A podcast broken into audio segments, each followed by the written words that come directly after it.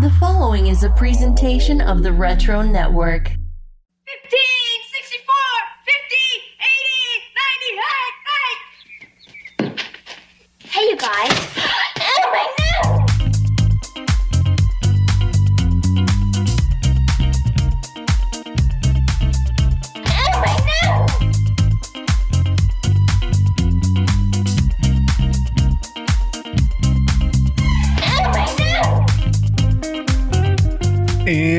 Welcome to a very Brady podcast. I'm one of your hosts. My name is Tach, and with me, as always, is the other host of the show, Jimmy Clyde.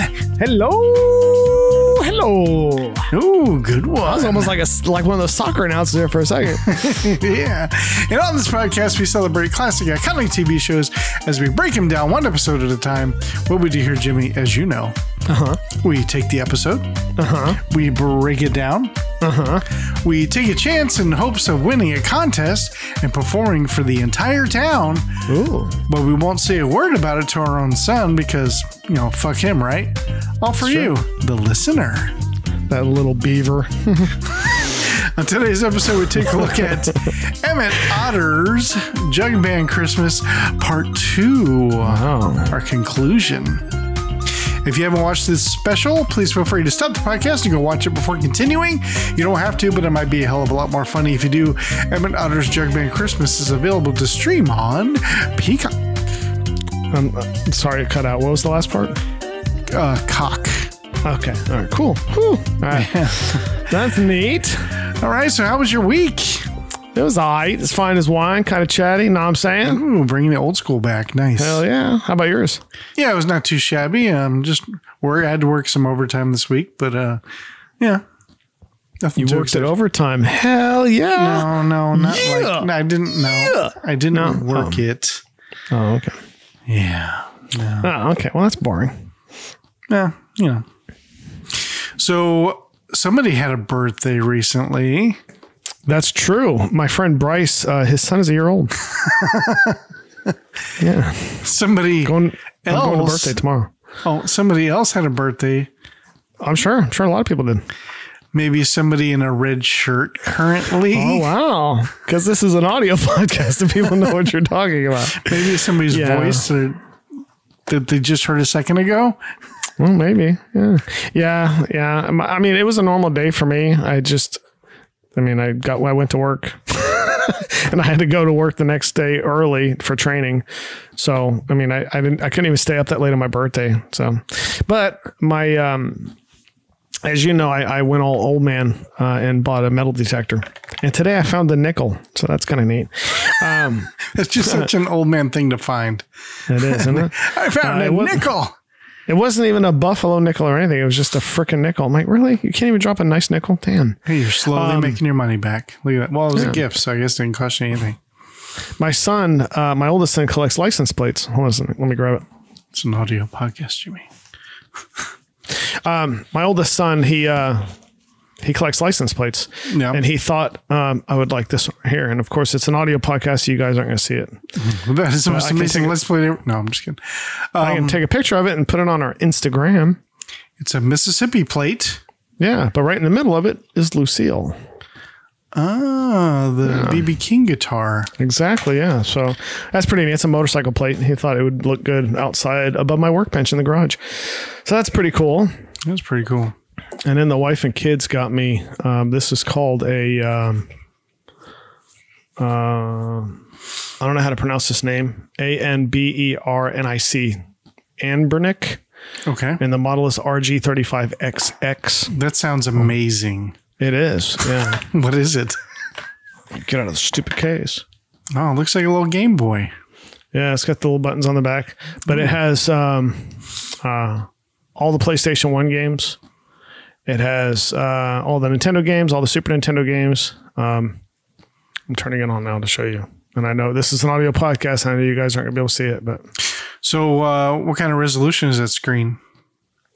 uh, it's decent. I mean, but none of the games you're going to play on it are high definition or anything. But So, what are you running? Probably like 720. see, maybe? those those are the, all the PS1 games. It's got every PS1 game out. So it's got um, Nintendo, Neo Geo. It's got stand up arcade games. Um, uh, it's got Game Boy games, Virtual Boy games, It's got all kinds of stuff in it. Sega, all kinds of things. So, so yeah, so that's pretty neat, and it has the ability to add more games to it if you want. So, Cool. yeah, you can also. It also has an HDMI output, so you can connect it to your television. Um, it's got a USB on the bottom, so you can connect two controllers to it and uh, actually play two players. So uh, it's actually pretty neat. It's pretty cool. Well, that's cool. It seems kind of neat. Like Yeah. a little fun little gift. Yeah. Mm-hmm. She liked it so much that she bought the kids one too. They don't know that yet, Just one. so they're gonna get one for Christmas. You have three kids. Yep, exactly. We like to see them fight. You throw it in the middle and go, whoever gets it first gets it. Exactly. Gets Hell it for yeah. a whole week. But no, we're gonna get like the two controllers and all that kind of stuff. I mean, it requires. I mean, at the end of the day, it's it's a emulator, so it requires a little bit of you know downloading stuff yourself and you know understanding you know what different kind of connections you need and all that kind of stuff. So, to in order to play two players, you have to have like a USB uh, hub and then plug two uh, Xbox compatible controllers into it, and then you can play two players. So. Uh, we're going to do all that kind of stuff, get all that kind of stuff with them. That way they can connect it to the TV like a console as opposed to Switch. just a handheld. Exactly. Yeah. That's cool. Yep. But you know, like a Switch that you know doesn't suck. So Yeah. Yeah. Uh, earlier tonight, uh, well, my son and I were playing a little bit of uh, uh, we play a Mario Kart a lot, 8 Deluxe, and uh, so we're doing that. And while I was cooking dinner, I was playing a little bit of Christmas music. wow, who were you playing? I know Uh, it's was not just- the uh, Spirited soundtrack. We know that, but No, um, it was just like a Christmas essentials list, and uh, okay. and of course my Mariah Carey song came on that I actually really like. I hate Mariah Carey. Oh, Any time of the year, I hate Mariah Carey. Whitney Houston too. I can't stand her either. There's some Whitney Houston song came on too. I didn't know it was her, and I had to look. I'm like, who is this? I'm like, oh, it's Whitney Houston. Are you talking about the the Mariah Carey song at Christmas that everybody wants to stick screwdrivers in their ears when they hear it? Yeah, I actually like that song? Uh huh. I like it Oh God, why? Because I I it's been a long time since I worked retail, and it's the retail people that hate Ah. the song, which I get because you're hearing it like 400 times a day. But That, I yeah, like it. that. I, I don't know if it's retail or what, but it ruined that song for me. I hate that song. I like it. Every time it comes on, I'm like, change it. Oh my god. I at Christmas time I usually listen to one of two things. I either listen to the old school stuff, you know, That's like Andy like. Williams and I Bing like Crosby, that kind school of stuff, or I listen to Pentatonix. There was some pentatonic stuff in there too. Mm-hmm. I wanted to find like because I know Spotify has traditional Christmas list, you know, Christmas mix that I used to listen to, and that's the old school stuff that we like. You know, like Mm-hmm. I can send you my you mix. grew up on. I can send Um, you my stuff. Did you like put that together yourself? Yeah, because you, you Oh, yeah, yeah. It's, it's a lot of Pentatonix, but it's a lot of the old school shit Yeah, too. I like the old old stuff. yeah. Yeah, so that's what I was hoping for, and there was a lot more like poppy stuff in there than I really wanted. And uh, but I, I Flowers? the, It's weird. what? Oh, Like flowers? Yeah. Um. So yeah, I wanted more of the old school stuff, like stuff we grew up listening to, stuff our grandparents listened to. That's what I like. Like you know, like chestnuts roasting on an open fire. Mm-hmm. Yeah, exactly. You know, Johnny Mathis stuff, and you know, uh, Yeah, like I'm gonna send it to you now. Like I said, this is a lot of Pentatonix. It's uh, Harry Connick Jr.'s in here. The Chipmunks are in here. I like Harry Connick Jr. Uh, Michael Gray Oogly Booblé is in here. I like Michael Bublé too. Um, the um, the soundtrack to um, uh, Charlie Brown is in here. Uh, The Glee soundtrack is in here because they did a lot of Christmas stuff. Josh Groban's on here. Peter Hollens is on here. Um, Postmodern Jukebox is on here. Straight No Chaser's on here. Celtic Women's on. It's a lot of stuff. So anything you don't like, just you know, don't listen to that. You know what I really don't like about Apple Music is that I can't contribute to your list as well. Yeah, that's stupid. I hate that. Yeah, it's dumb. You can if you're on the same if you're on the same um, uh, account. like but- if we're a family account. But Yeah. why don't we have a family account, Jimmy? Hmm. So I just got it. So I'm looking through your little list right now. Right on. It should at least let you copy it into yours. That way you can manipulate it. If there's anything on there you don't like, you just delete it. But There's a lot of Pentatonix, that's for sure. yep. Holy crap, a lot. It was like it's all Pentatonix. Oh, you got Wham in there, Jimmy. I do like some Wham. uh, Blue Christmas. That's cool. Yep. Have a holly jolly Christmas. That version. So if you put that on mix, it'll it'll or on shuffle rather, it'll Yeah. it'll play a lot of different stuff. yeah. Thanks, Jimmy.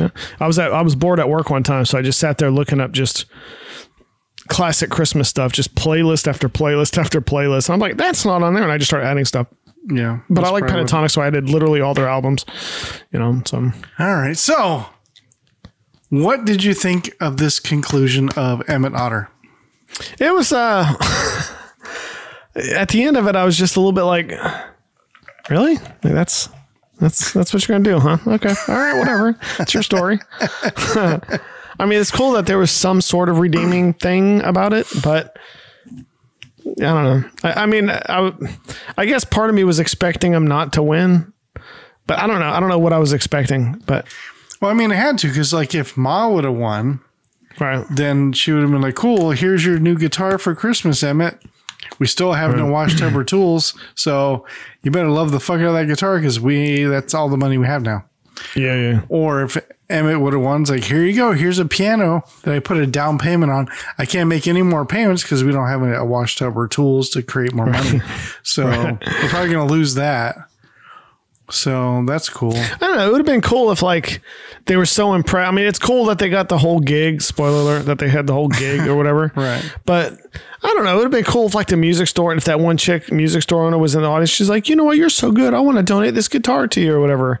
And they're like, we want you to make our costumes. We're gonna pay you for it or whatever. You know, I don't know. Like, Damn, you just wanted them to win everything. Yeah. yeah, Yeah, that's cool. What'd you think of the Nightmare? The nightmare. What do you mean? the River Bottom Nightmare Band. Oh, I thought you. I was trying to think of when somebody had a nightmare, and I'm like, what? I must have missed that part. The name Um, of the band was called The Nightmare. Uh, They weren't very good. They kind of sucked. Come on, that was a part of it that was kind of cool. Not really. Like they were they were sloppy. Like they weren't together. Like they just kept screaming "Nightmare Band" over and over again. It was it wasn't very good. They were pretty bad That's a bit actually. Exaggerated. It's like they were just slopping, just going Nightmare Band. That's pretty much what they were doing. Like every other word was "Nightmare Band." It's like okay, we get it. We're, you're proud of your name. We get it. They had whole like two verses of lyrics. Yeah, that was sandwiched between "Nightmare Band." No, it's River Bottom Nightmare Band. Yeah, I And wasn't was very impressed with dun, them. dun, dun, dun, But then again, in all fairness, I didn't like any of the music in this. So Uh, at least it wasn't folk music or country or true. bluegrass. well, I don't know what the hell that was, but you know, whatever. It was uh, rock, Jimmy. They would they were melting faces out there. So, so if, if like I don't know, Poison or whatever kind of group you're into nowadays, if they if they were to come out with that song, you'd be like, hell yeah, I'm gonna go see that shit in concert. exactly. What's really funny is that if there's actually a lot of like uh, um, covers of that on, on YouTube. If you want. Is it really? yeah, there's like whole like people will cover like all these songs like in a show. Like they'll dress up and shit. Um, but there was this one. I watched a few different covers on YouTube the other day, and there was one band that actually did a really good job. Like uh, this one guy was actually dressed just like the Weasel. He had like the artsy cap on. He had like, Wow. he even had a star guitar and everything. it's just, and when he sang, he sang just like the Weasel. The grass does not grow in the places where we stop ends. And it was, it was really good. I was That's like, awesome. Yeah. and the crowd was like going ape shit over it. It was so I'd funny. cover it with dirt. Oh, now see why you got to do that.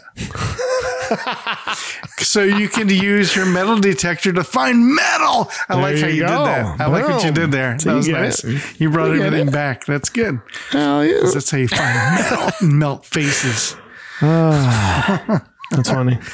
But you, my next question was going to be: Was it a surprise? The ending. So you said you were kind of surprised a little bit about the ending. It was surprised that the. I mean, at the lack of resolution, I guess. I mean, I, and don't get me wrong; it's cool that they got a job and everything, but now she's got to split it with all the kids and stuff, which seems really strange and weird. Especially since they never got permission from their parents to even do it in the first place. It, I don't know. Right. it's just weird that underage kids are allowed to just get a job without any parental supervision or signing any papers or any tax laws or anything. So, Oh, I mean, they, I'm sure there was that, but that's not really exciting in a children's gym. No, but- now let's go over tax laws at the Riverside Inn or whatever. let's go over everything in your contract. You know, They're like, what? Our band consists of mostly underage kids. What? There's nothing legally wrong with that. What? well, it's not a bar; it's like a restaurant. So True, but it's still a job and they're still employed. yeah, But I know they're Muppets. it's true. They're singing animals and you're hung up on tax laws. Really? That's this- the unbelievable part about this. should have been my tax line. laws. Damn it! Why didn't you write all this in the script and make me? Can we redo that again, but make me sound funnier? I'll edit it so so I sound funnier. There you go. Uh, exactly, exactly. But I mean, the, the point is like they ended it with they have a regular job now. That's true. That's not like running up and down the fucking river and delivering laundry and fucking doing odd fixing fences for fifty cents. You know, it's like Now that bitch is gonna have to clean her own laundry.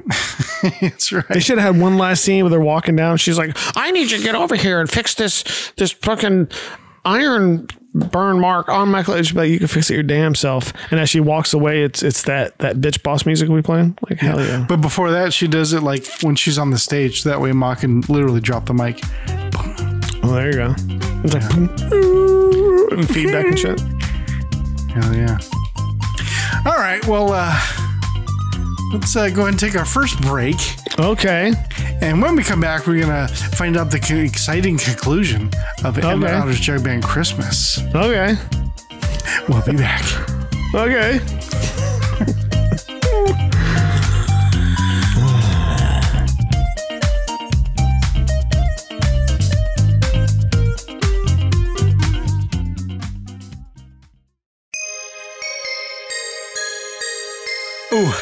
I think I'm. I think I might have pulled a muscle on that one. Well, yeah. I mean, you shouldn't have tried to land it that way. I mean, especially with you know a position like that. Yeah, well, you know, I thought that I could. What? What the? Uh, yeah, I think I found it. Thanks, Herpy. Oh, whatever. Hey, you guys tagging Jimmy? Uh, um. Yeah. Um, are you a? Reindeer, yes. Let's get over it. Yeah, I'm a reindeer. You good? I should be sleeping, but instead I'm out trying to find you two slime balls. Dak, he said balls. Jimmy, this is this is not the time for this. Now, why exactly are we slime balls? you said it too. Slimy balls. Jimmy, sit. Okay. Because you're the ones that gave Santa and that elf the idea about that website. Now people are ordering all their Christmas presents from them, and nothing will be left for Santa to bring. Which means I'm out of a job. Fun.com? Why would you be out of a job? Santa still needs to deliver the toys, and all the elves will still be on duty. You said duty. Elf duty. Jimmy, Knock it off! seriously. All right. Sorry. So wait. People order stuff from online all the time. I mean, even Santa does it. Right, but now everyone is doing it on fun.com. You said No, no, we're not doing that. They won't have any reason to ask Santa for anything. No Santa letters, no toys to deliver. Then your friend here is in a petting zoo. Well, let's just relax. Everybody just take a moment. Let's take a beat. Okay? I'm sure it's not that bad. Let's everybody just take a breath. Now, Mr. Reindeer, have you been on fun.com? Yeah, they have a ton of items to offer. Items from anime to horror to gaming to NFL, whatever that is. Yeah, yeah, I'm sure it's great. So great, I'll be on the cold. But, like, you know, like you're reindeer and aren't you always in the cold? Right? I mean, it is the North Pole. Will you two focus? How can we get people to forget about fun.com? Are you serious? Fun.com is great. You should give it a try. See, look at their assortment of reindeer games Grinch Clue, Christmas Trivia, Elf Monopoly. Okay, I've never heard of those before. I'll give you that much. But that doesn't mean everything is fine. Okay, so check this out. They have slippers for, you know, whatever you're a fan of. Look, Michael Myers, Care Bears, Jack Skellington, Mr. Potato Head. Jimmy, he has hooves. Oh, right. Okay, so you get two pairs. Oh, jeez. But they do have collectibles. Look, Back to the Future, DC Comics, Disney, Game of Thrones. Oh, no, thank you. No, no, no. I'm still getting over season eight. Oh, wait. Did you just say Back to the Future? Yeah, just look around. You'll see how great it is. Yeah, they, I mean, they really do have something for everybody. Okay. I can totally see what the fuss is all about. I'm sorry, you guys. You, I, I guess I just overreacted, and I've been, actually been doing that a lot lately. And uh, uh, Vixen kind of has been giving me the old what for about it, and you know it's it's been really rough. Boy, is my face red. Well, your nose is, anyways. that good. Jimmy, that's Rudolph. Oh, right. So wait, which one are you? I'm Prancer. Being a reindeer ain't what it used to be. I tell you what. Aw, Prancy. Can I call you Prancy? Are you kidding? Then why does Fun.com sell reindeer costumes for adults and kids? Yeah, Prancy, and not just for Rudolph either. Hey, they do, and don't call me Prancy. Well, I, I'm sorry, you guys. I'm sorry. Old Harpy Waffle Iron was right. You guys are all right after all. Hey, we're just spreading the word, man. Yeah. But, okay, since you're here, okay, how does the whole flying thing work? Ooh, yeah. Yeah. And does Rudolph's nose keep anyone up at night? Right? And, okay, where did you come up with the name Prancer? Ooh, good one, Jimmy. Dance, dance, revolution. I'm the best in the North Pole. Wow. Who would have thought? Hmm. Well, thank you, gentlemen. If I hurry back now, I can still get some sleep before the big night. More dancing? No! Christmas! More dancing, this guy. This guy more dancing. Is he always like this? You get used to it. Well, have a happy and safe holiday season, and thank you for everything! See you later. Bye bye. Dude, he kind of. He kind of smelled like candy canes. Wait. And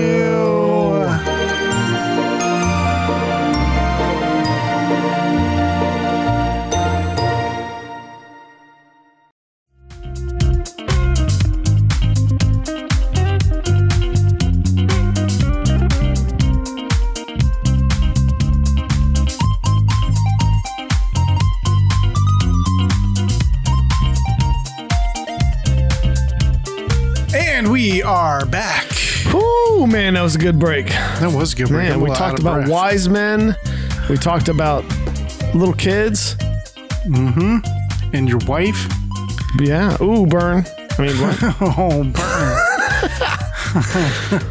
you even had a little visit from a little wise man. That was kind of neat.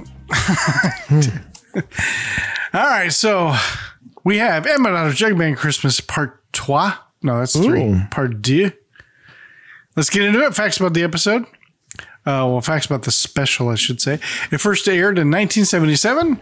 Damn. Written by Lillian Hoban, Russell Hoban, and Jerry Juhl. Ooh. And directed by Jimmy Henson. Oh, man. Hmm. According to IMDb, this has one of the first mashups on network television and in American culture overall. Oh, damn. Now, mashups are common, but in 1977 they were very unique. So, if you remember at the end of the episode, or the, the episode, at the end of of the special, they do the mashup between Brothers and uh, Our World, Yeah. song and the, the voice song. Yeah, so it's kind of neat. And I have a little fun story about that later. So, Okay. Um, on the documentary about making of the show on the DVD, singer composer Paul Williams says that while Jim Henson asked him to write the songs for it, Henson explained that the show was going to be a quote trial run for a proposed Muppet movie to check out whether the Henson company could handle certain technical Oh, wow. tasks needed to produce a full length theatrical feature. When the Muppet movie came out two years later, Williams also wrote the songs used in that film as well. So he wrote The Rainbow Connection?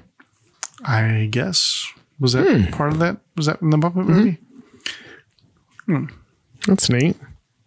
Yeah. So Jimmy, would you like to catch our listeners up on where we left off? Sure. Okay. When we left off, Christmas is coming, and Ma and Emmet realize they don't have money to buy each other real Christmas gifts. They each learn that there is a talent contest at the town hall on Christmas Eve, and the first prize is fifty dollars. Damn, that sounds like a lot. They both struggle at the idea of entering the contest because, in order for Ma to enter, she would need a costume. But in order to do that, she'd need to hawk her late husband's tool chest, of which Emmett uses for odd jobs to make money for the family. I don't know why she swallowed it in the first place, but whatever.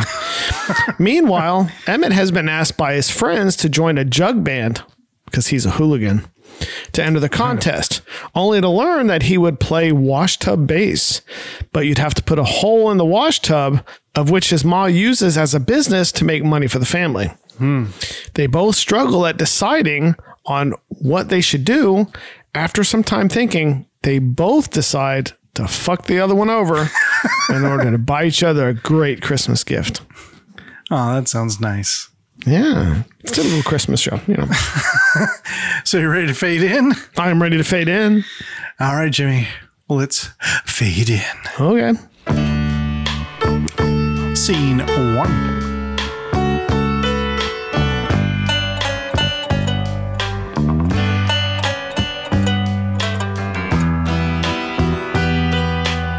Story continues with Emmett and his jug band practicing their song Barbecue in what looks like a treehouse. Hmm.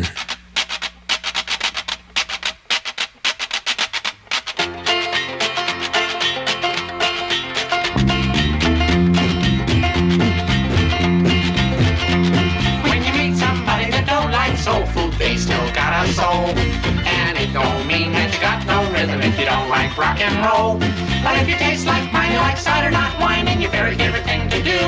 Let's get a pretty girl dancing to jug band music. And the mess of mama's barbecue. Barbecue. This my spirit, I swear that it never fails. And the sauce mama makes just stays here forever if you dare to get it under your nails.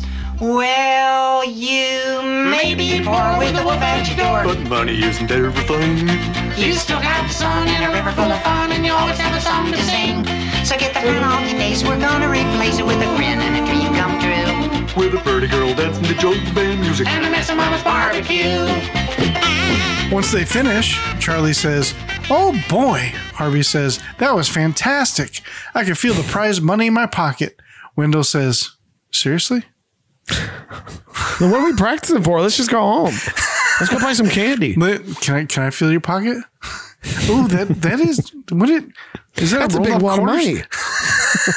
Is, is it all in quarters? Does money change sizes like that? It's weird. Uh, Charlie adds, "We sound great," but Wet Blanket Emmet says, "Well, we sounded fair. Oh, damn. Let's do it again." Harvey says, "Gee, haven't we done it enough?" Sounds like I'm a honeymoon. Wendell says, Yeah, we done it all afternoon. Emmet says, Well, let's do it some more. I put a hole in Ma's wash tub for this contest, and we gotta win. Now here we go. yeah, he put a hole in mama's washtub so they could do it some more. Harvey with some tude says, Gee, Mr. Big Time Conductor. Oh, Emmet asks, shit. Are you ready, Harvey? Harvey says, uh, Sure, sure. And they begin to play the song again. Okay. I like how they make no attempt at all for their hands to match the music, like when they play the instrument.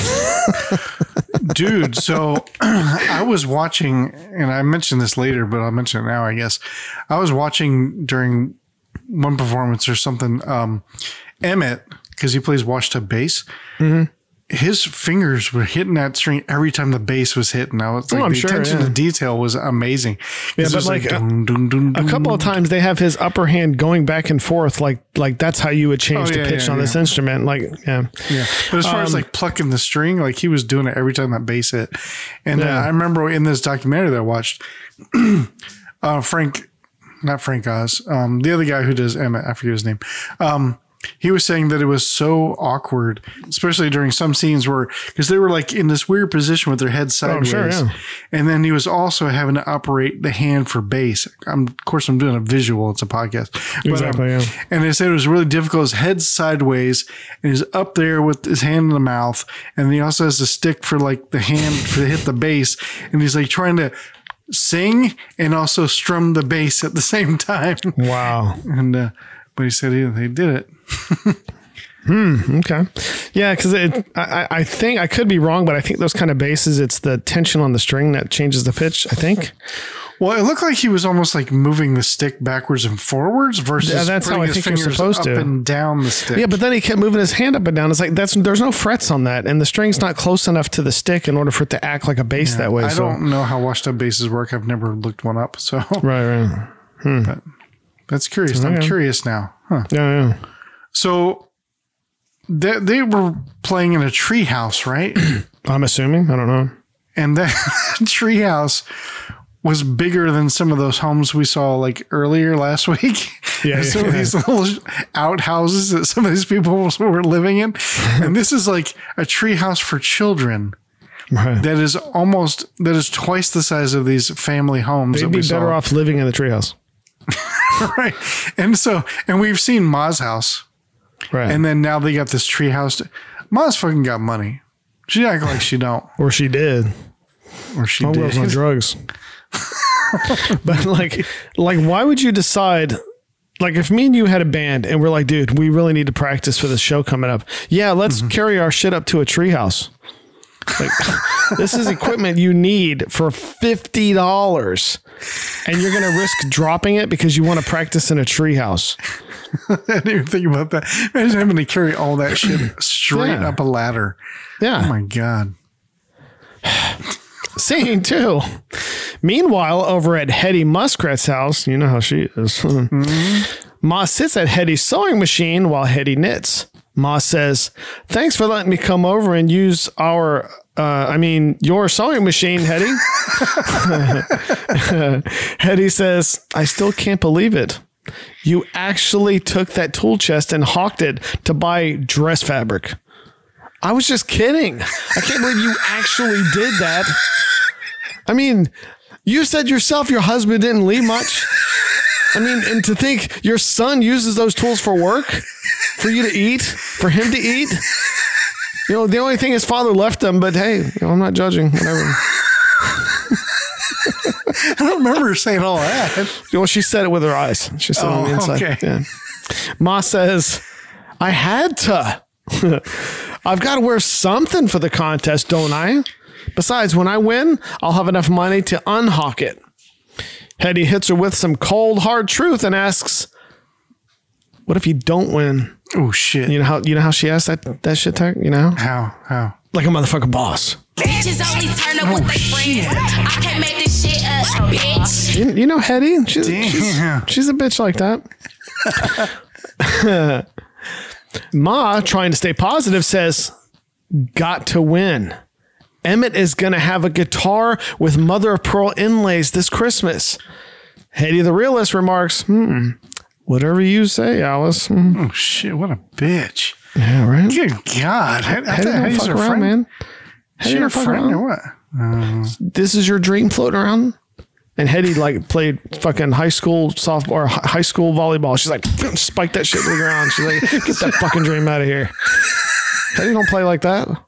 Until you return my fucking spinning wheel, stop coming over Exactly. using my sewing machine. It's time to act. You, act, you buy a fucking guitar. Get your shit out. You better get my fucking spin wheel back.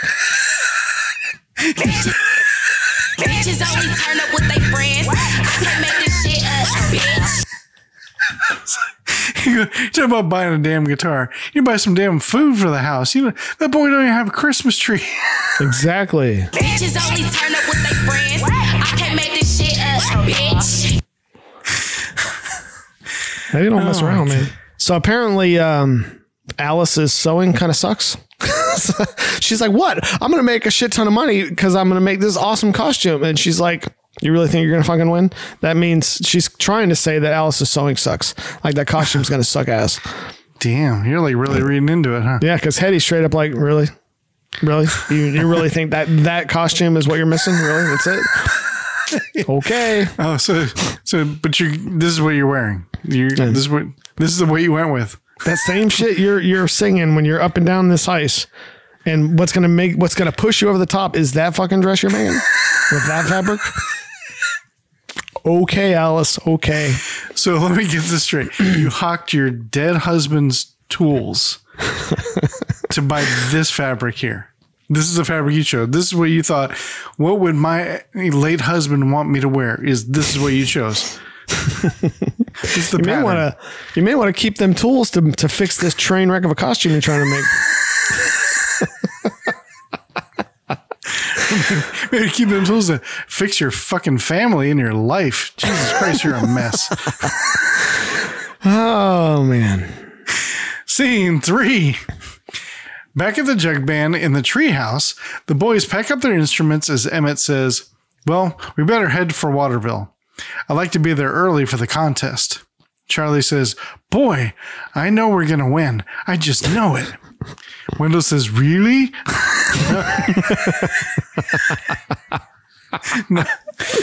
Just then, sounds of engines can be heard outside. Wendell asks, Hey fellas, do you hear something? Harvey says, Hmm, sounds like a car or a motorcycle. As we cut outside, we see the River Bottom gang riding by on snowmobiles with Chuck in the lead and the fish in a bucket of water on skis. They stop at the bottom of the treehouse. Wendell sticks his head out of the window and asks, Hey, who are those guys? Emmet says, I think they're from River Bottom. Chuck looks up at them and says, Look at the birds up in the trees. Harvey pokes his head out and says, Yeah, well, we're not birds. We're we're a jug band. This guy, birds. He's, o- he's over here, birds. Oh damn. Jeez. Charlie adds. Charlie adds. Yeah, practicing for the talent contest. Oh damn. The gang begins to laugh. The weasel says, Oh, sure, they're going to win the talent contest, right, boss? Yeah, Oh.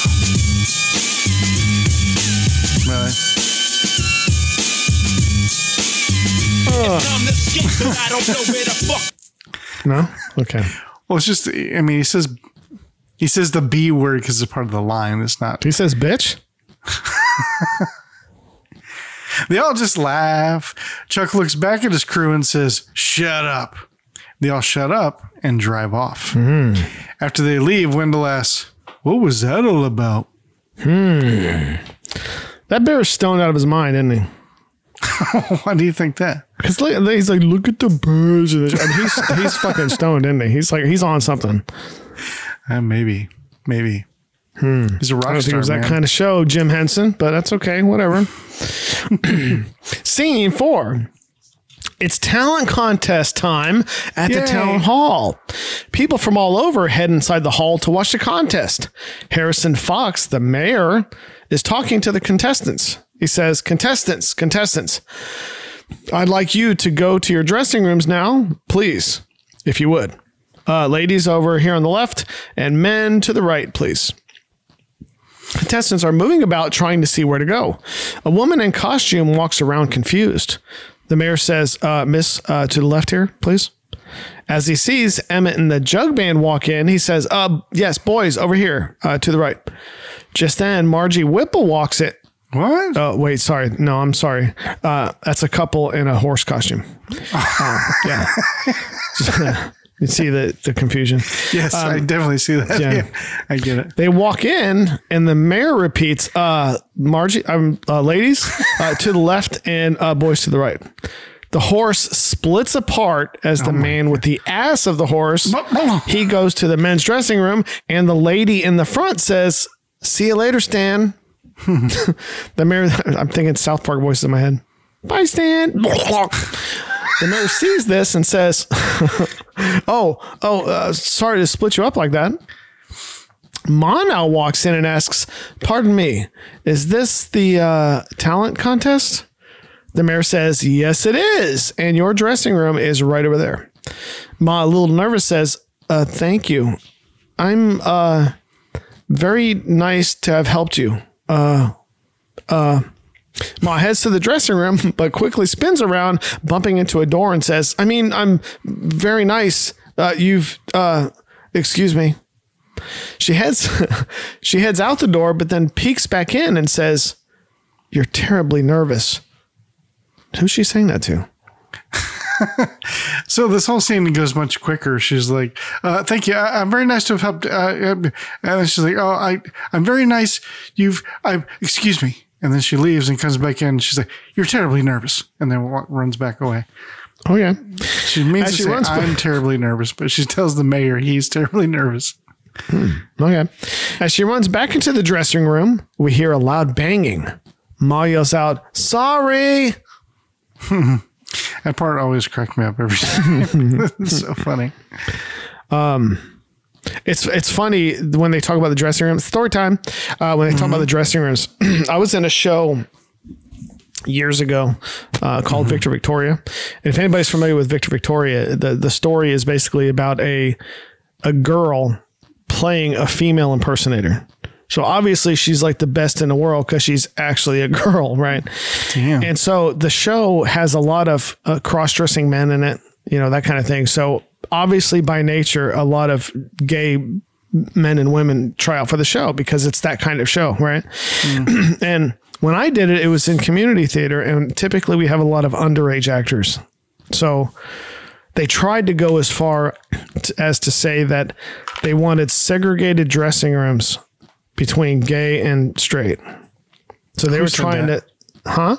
Who said that? The the moms of the the moms of the kids and also people involved with the show. And um, so th- there was a lot of arguing and pushback on it because half the people looked at it as, you know, I don't want my child changing in front of a gay man because we all know that you know gay people are apparently automatically pedophiles. I guess. And they can't control themselves. Yeah, exactly. Yeah. And so this was some of the mom's concerns. But there was another push saying, okay, what if we have underage kids in here that haven't come out yet? You, you expect them to come out in front of an entire cast for a show just because you don't feel comfortable with your kid in the dressing room? So hmm. They did have two sets of dressing rooms, but they kind of told everybody, listen, if you feel uncomfortable, this dressing room over here is for the people that are uncomfortable, whatever. And they just let us figure it out on our own. And it basically turned into four um, co ed dressing rooms. just, it was men and women in both dressing rooms. Like it just, it, it was more confusion than it ever was if we just had two in the first place. It was pretty funny.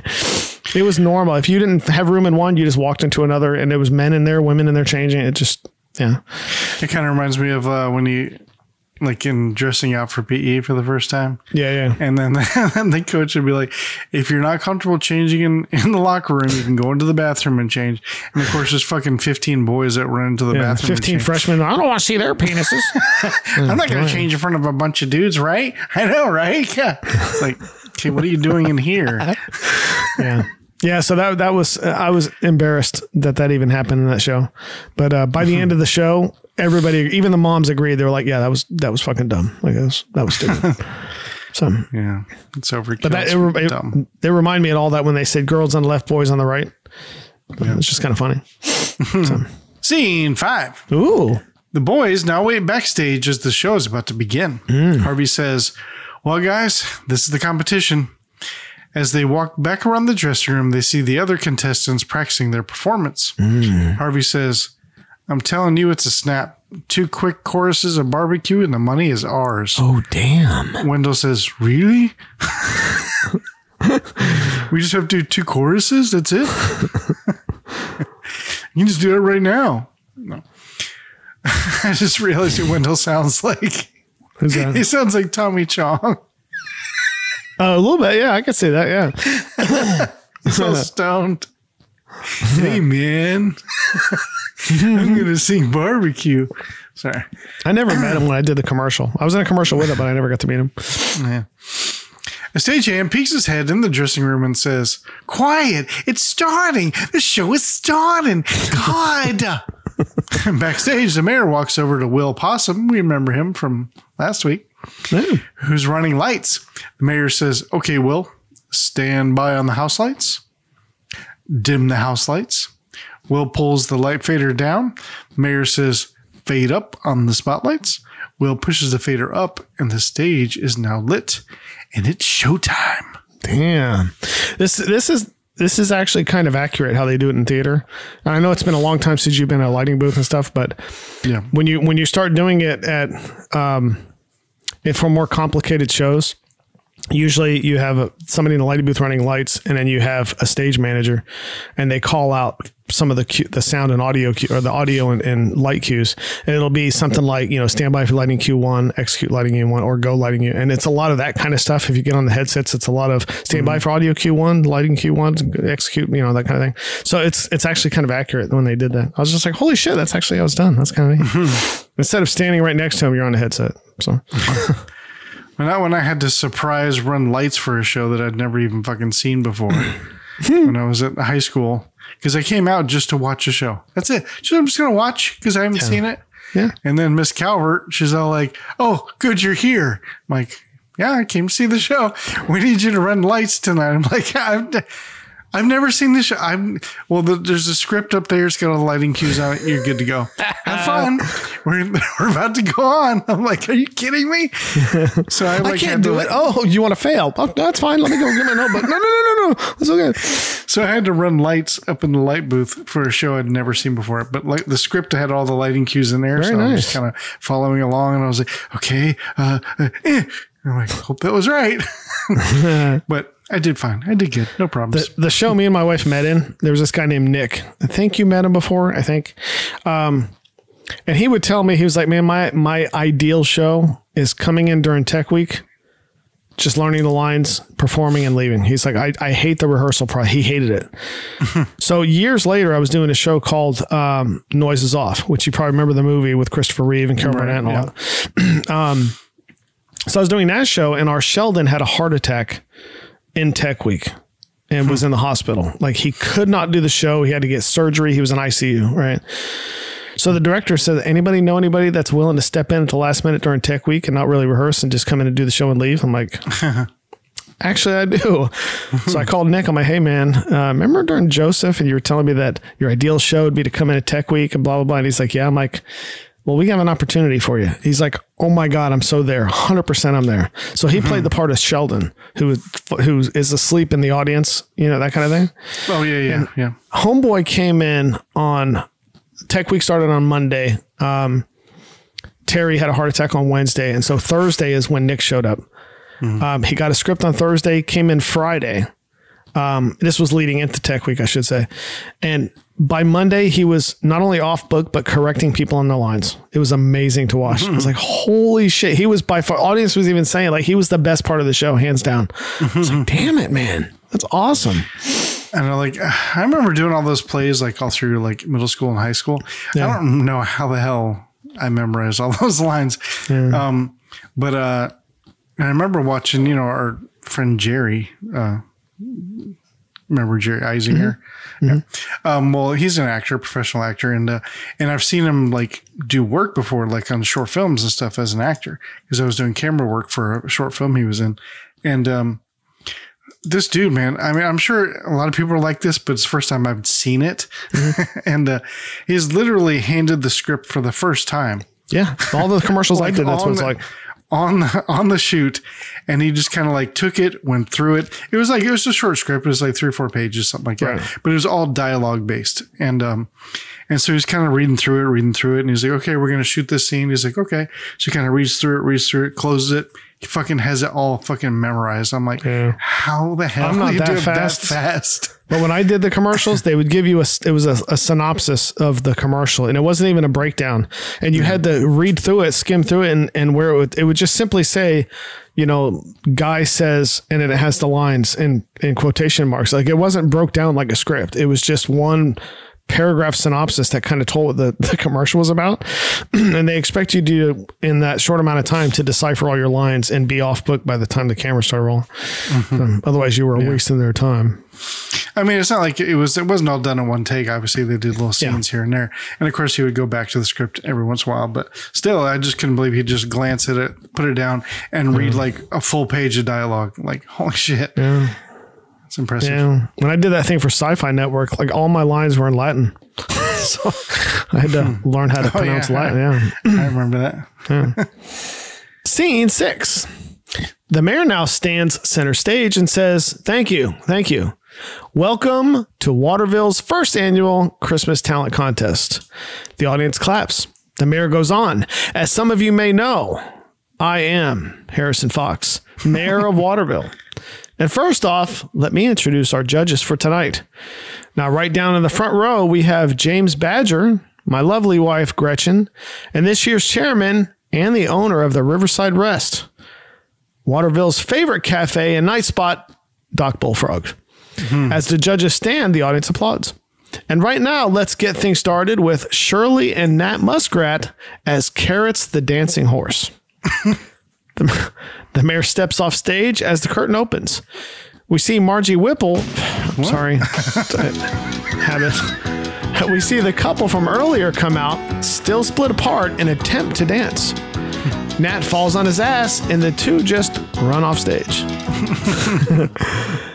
After Will Possum closes the curtains, he turns to the mayor and says, Better fail. Harrison, we're off to a shaky start. They both just nod. He's like, Right? I, that's what I would have said. I know. I was like, that's shaky as hell, right? I was like, that's not better even fail. good. Okay. Like, like I didn't know was better fail. did they did they really think that fucking carrot Whipple the horse is really gonna win? Did they really think like this Well, I mean, is what obviously they screwed up their performance, but still. you know what Waterville's missing? a horse? No, we got plenty of those. A horse that dances around. And that's named Carrot. Hell yeah. Carrots, plural. Carrots, yeah. Carrots. That's what that's what Waterville's missing. Um, plus they they did they did all that work on that costume, and they just it fell apart in like five seconds as soon as they got on stage. Like, what do they think they were going to do? That's where it comes apart, where they put the costume on and then they, I guess, Velcro it together. I don't know. But what was the act? It was just a horse dancing, I guess. Okay, I don't know. all right, whatever. Scene seven. Ooh, A bit later, the mayor takes the stage again. He says, Thank you. That was Lindsay and Deidre Mole with their duet for snare drum and piccolo. oh damn, We didn't get to hear it, but I bet it, it sounds nice. yeah. They need a metal version of that song. Backstage, Harvey turns to the boys and says, Well, if the acts don't get any better than that, we've got no trouble. Oh shit. One of those, like, seriously? the mayor continues. And now, Mr. Yancey Woodchuck to sing for the ever popular barbecue. Is that a derogatory term? What? Does that mean like he's like like a sissy or something? I don't think so. That it's Yancey. I don't know. You can skip all this out. That's just what it sounds like. Fucking Yancey Woodchuck over here. okay. Look at you. Only nothing but a Yancey Woodchuck. Uh, that that we gotta we gotta coin that. Like, what could that mean? Yancey You Woodchuck. ain't, What, you ain't nothing but a Yancey Woodchuck. yeah, that's somebody that um, I don't know. That's somebody that takes shit too seriously. Like when they when they write into the show and they're just like, "Hey, the Brady Bunch is like fucking the the Bible, and you can't make fun of it." Man, this guy's a fucking Yancey Woodchuck. Next time we get in an argument with somebody at work, it was like, well, whatever, you Nate Yancey Woodchuck, just to see what they do. He's like, Yeah. you, what did, what'd you call me? I think that was racist. I think that was racist. I need to go see HR, right? Like HR? Maybe? I don't know. What did you say? Yancey Woodchuck? they Google it. What the fuck is Emmet Otter? What is that? but yeah, for now, for now on, from this from this day forth, From this day forth. a Yancey Woodchuck is somebody that just takes shit too seriously and they don't have a sense of humor. Within reason. done. I mean, if you're being mean or or mean spirited, no, that, then you're the Yancey Woodchuck. Oh shit. yeah, All right. We're deep diving this. we are. in. But a Yancey Woodchuck is somebody that just needs to lighten up and see the humor in something. Yeah. Lighten up, jerk. Yeah. Yancey Fucking Woodchuck. Yancey Woodchuck. Yeah. Anyway, backstage, Emmet says, barbecue, but that's our song. Good old Yancey Woodchuck performs a terrible rendition of the song on stage with a banjo. Oh shit. Gone. When you meet somebody that don't like soul food, they still got a soul. It don't mean that you got no rhythm if you don't like rock and roll. If tastes like mine, you like thunder night wine, and your very favorite thing to do is get a pretty girl dancing to jug band music and the mess about the barbecue. barbecue, this smells beer now, swear it never fails. And the sauce mama makes just stays there forever if you don't get under your nails. Barbecue. oh, thank you. Backstage, Harvey says, We can't do the song after he's done it. People will think we're copying. Wendell says, Really? No, Wendell says, Yeah, we're really going to lose now. Emmet says, No, we aren't. Come on. Charlie asks, Where are we going? Emmet says, Out in the alley. We're not on for a while yet. We got to rehearse a new song. The boys head outside to practice a new jam. Oh shit. After a few more bad performances, Will Possum shakes his head and says to himself, Well, it's going to be a long night. See, why don't they just go on and make him look bad? Make, oh. You know what oh, I mean? Because if they go out there and they're supposedly better than him, like if I was them, I'd be like, no, watch this. We're gonna make this kid look really bad. why not? like, and after they get done, he goes, And that's how you play that motherfucker. Yeah, fucking Yancey Woodchuck. Yeah. Actually, it's kind of a little fun story. So, um, we were uh, playing one of my first live shows in a band, and uh, we played after this. Um, why'd they make us play after like the main headliner? That's kind of mean. Anyway, it doesn't matter. So this main headliner band was playing, Right. and uh, and a super popular local band. Everybody loved them. They were actually like really good. And um, and this one song had like this solo that was just like ending. The, the song was ending with a solo. It was just going on and going on. He was doing all his finger tapping stuff. He was doing regular like soloing stuff. And the song ended with like, la la la la. Like that's how the song ended, you know? Mm-hmm. So he was like, la la la la. And then he goes and I'm like, that's how you do that motherfucker. It just was so fucking funny. I was like, that's awesome. anyway, it made me think of that. I'm sorry. Was that okay? Scene eight. No, it's at the end of your story. Are you done No, now? I, I couldn't remember if you were at the end of that scene or not. I know. I'm just kidding. Ahead. Scene eight. Plus, I mean, that was a long story. No, I'm kidding. Let's hear more stories from the road Tach. like, is that okay? And then you did the song? No. Oh, okay. All right. Oh, My friend used to always do that. And then, like, no, there's that's it. That's the end of the story. Oh, and then no and then sorry scene eight meanwhile the mayor looks out back and sees the boys in the alley the mayor says hey you there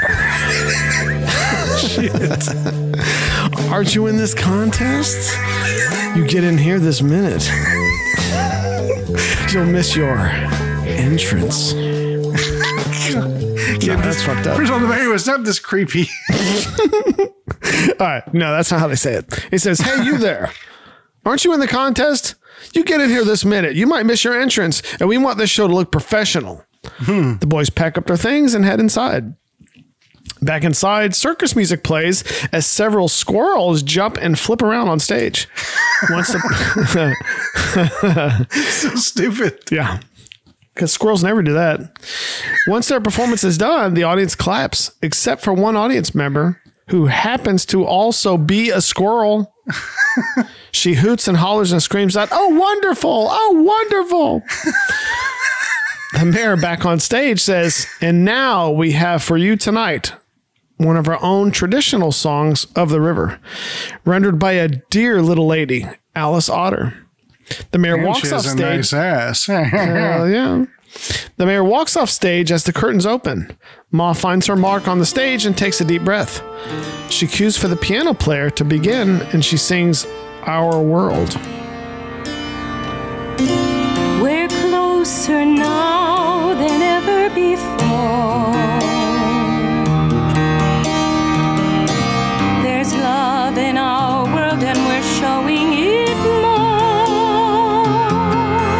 As she sings, Emmet sees his mother on stage and says, It's Ma.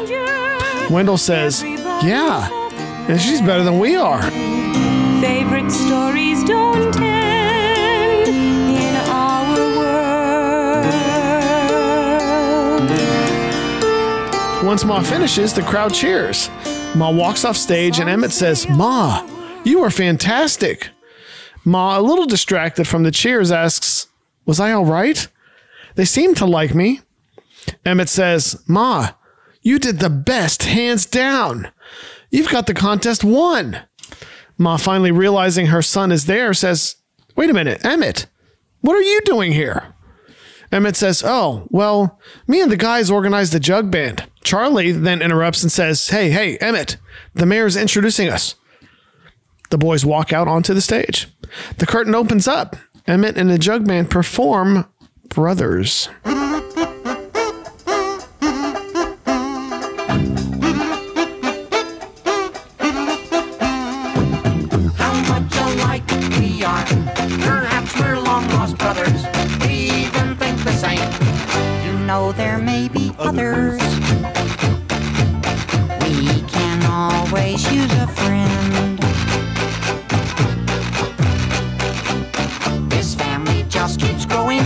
This family doesn't have to end. Brothers. Brothers. So many things. Uh, it's a good thing the piano player knew how to play the song in such short notice. You know, see, like I thought it was kind of messed up that the piano player even played. Like it's, what are you doing? It- it- you're not in it. you're I- I messing don't up the song. Why? Yeah, like they never practiced with a piano player. Like why They didn't do want a piano player. They're like, I'll play along with you guys. Go ahead. You start off. We're like, no, we're good. Like we don't. All right, fine, whatever. That's that's like me bringing my electric piano to a gig and whatever band's on there, I just start playing piano and shit. Like, why would you do that? Imagine as you go to a local band and setting up your guitar and amp next to the stage. Go ahead, guys. Count us off. Count But us off, drummer. But it's an acoustic. like, all right. Yeah. Um, so I had a question. I'm sure you'll be able to answer this, Jimmy. Um, but what's the point of the jug? Um, okay, so like we know how the jug works. Like you blow into it, goes, Yeah. right. So, but I understand to get some low end into the song, but then that's what the washtub bass is for. Uh, I think it's it's kind of like with an with like marching bands where they you have like that oom papa like boom boom boom yeah that I think that's what it's Right, for. right. No, I got you. But That punchy like same as a bass drum. You have a bass guitar, but you still need the bass drum. oh, that makes a little more sense. It was more Yeah. like a kick drum. That's what I'm And thinking. then you yeah. got the bass along but it's not very drum. loud. no, like, but then again, it's not like the washed up bass was, you know, like it's not That's true, electric, you know. So I don't know. I It guess would be makes a little funny more if you made like a real version of this, and all you heard was like string moving, like somebody going, and then you hear a little bit of banjo, like ding, ding, ding, ding, like that, and that's it. And then them And a singing over kazoo. top of it. and a kazoo. I think I think the songs uh, in this should have been about ten minutes longer each. Like that song lasted forever. All the music in this last solo, it's like, oh my you must god! have really, you must have really disliked the songs. I really, I li- dislike- really there's not, a that- single song in this. I'm just like, finally, all of them are just like, oh my god.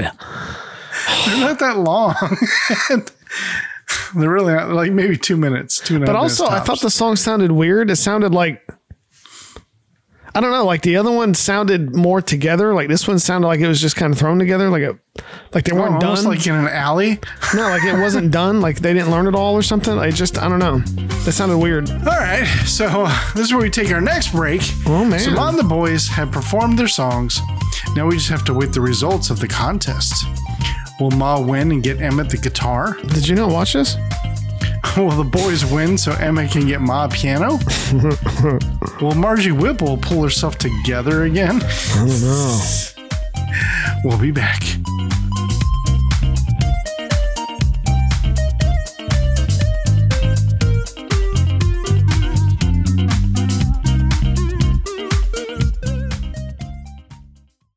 Hey, movie fans! Have you ever wanted just one more adventure from your favorite film heroes? Ever imagined an alternate entry in your favorite movie franchise that didn't suck? Then Sequel Quest is the podcast to make your wildest cinematic fantasies come true. Every episode, Adam, Jeff, and Jeremy pitch imaginary sequels, prequels, and reboots to your favorite movie franchises like E.T. the Extraterrestrial, cult classics like Surf Ninjas and the Monster Squad, famous flops like Jupiter Ascending. How about a third Tim Burton Batman film or getting back on the ice with the Mighty Ducks? With over 100 episodes in our archives, you'll definitely find a favorite as the SQ crew reminisce about the films and find creative, cool, and wacky ways to continue the fun on the silver screen. Sequel Quest is presented by the Retro Network and can be found on any of your favorite podcast apps. Just search Sequel Quest and prepare yourselves for fake movie fun at its finest.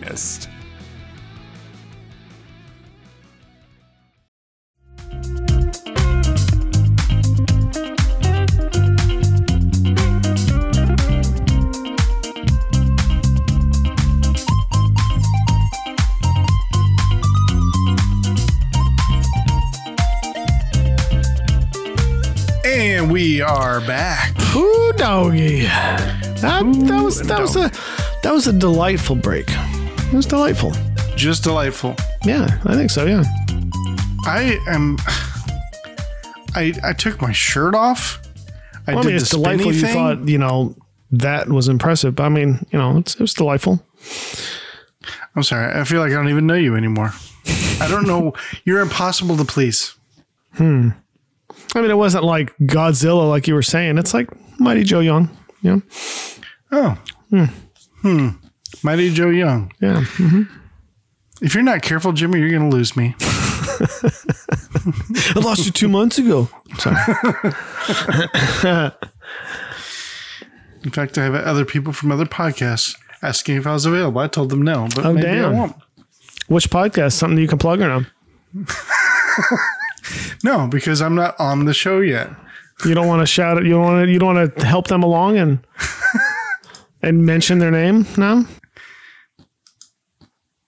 Why are you the way you are? I don't know what you're talking about. Just just shout them out, man. Just shout them out. What are you? Why? Why are you doing this? You know, like I'm just. Why? Okay, you know. this was my fucking show before yours. Where were you season one? That's what I thought. Ah, It's So- kind of funny because like people say that our voices sound alike, so they're gonna think that was me, and they'd be like, "God, Tach's fucking dick." yeah. We, all of our lives, people have said, you know, that uh that our voices sound like. I remember when I was like five years old, people like, you know, I met this, I met this this kid, and you sound just like him. Like he lives like in Indiana or something or Spain or something, and you sound just like him. Um, know, people have always said that that we talk alike and we sound alike. At times we even walk alike. You can lose your mind. Yeah, I can see that, I guess. I mean, when we were younger, I think it was more prevalent because we used a lot of the same words and vernacular and stuff. We're a little bit different now, but yeah. Yeah. Yeah. Hmm. Anyways, found us some interesting news. What's that? Some some exciting news about next week's show. Oh, what's up? What's what's what's going on with next week? What's the skip down, Well, Jimmy? first off, next week we're doing a claymation Christmas celebration. Right? okay, I've never even heard of this until you brought it up. So, Jimmy, why did you pick that? That's a good question, Tad. Um, because when we were talking about this episode, you, you've always said, ever since I've known you, you've always said, oh, this is like what I used to watch when I was a kid. This was like my go to Christmas thing. You know, it's nostalgic. When you think Christmas nostalgia, you probably think of Bobby Beaver's Butthole Christmas. And um, Emmet Otter's Jug Band Christmas. That too. That's one. One more. One more. That Do too. it again. Let's see what happens. see this blackboard behind me? Your name is on. it. It's got two checks, mister. you want to go for three? See what happens at three. One more time and you it all gets erased. Are you ready for that? I'm gonna start counting. podcast on speed dial. Oh, he's count. Oh God, he's at two. Um, sorry. Count- He's counting. Is it Transformers? That's funny. All right. So, anyways, um, what what this show is to you, um, a claymation Christmas celebration is to my wife. Right, that's her Okay. go-to Christmas thing, right? And it's one of those things. One of our first Christmases gets, she goes, "Oh my God, I have something you have to watch." I'm like, I've been through this with Tach. I know what you're gonna do. So go ahead. I'll sit through it. And watch it. So the reason I picked this one is because I don't really have one of these. Like I don't. There's not a go-to Christmas thing for me, but for my wife it is. So we're gonna do a claymation Christmas celebration next week, and in a 1st mm-hmm. my wife has agreed to be on the show. Oh shit. Oh shit. Damn. Yeah. Is she gonna be on the full episode? or- Well, that's what I don't know. I told her I was like, you have your choice. You can either just do the opening and just explain. I said because I know people are going to want to know why you why is this so special to you? What is it you like about it? You know what I mean? Why this? Right? Like for real? Why this? Seriously? No. um, and I was like, you have your choice of either just doing that or doing the whole show. She's like, okay, well, you know, either or. So she might be on the whole thing. She may not. So she does help me with notes sometimes. Like she'll watch stuff with me. She'll be like, "Oh, you know what'd be funny is if you brought this up," and I'm just like, "Okay," and I just you know leave it off the notes. amateurs, amateurs. Um, so she knows how the even though she's never once heard a single episode, um, she knows kind of what the show is. So It's so funny. Like I can just see it like next week, and she's on there. She's like, "So like, when's the robot segment?" And I'm like, "What the fuck is she talking about?" And He's like, "I don't know." I told her about all these fake bullshit segments that we do. uh, so when do we get to hear the clip of the week? what?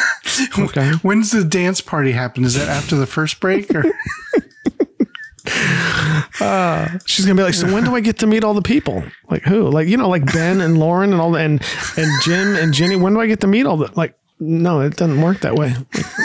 podcast. And we should, you know, what we should do to, to mess with her. What's that? Is like give her like secret words that she says. I mean, we don't tell her, and Yeah, so yeah. when she says them, we do like ah. We, know, we need some kind of yeah, we need some kind of audio cue for that. like some silly, just some silly nonsense um, um, audio cue, and every time she says it, we we press a button.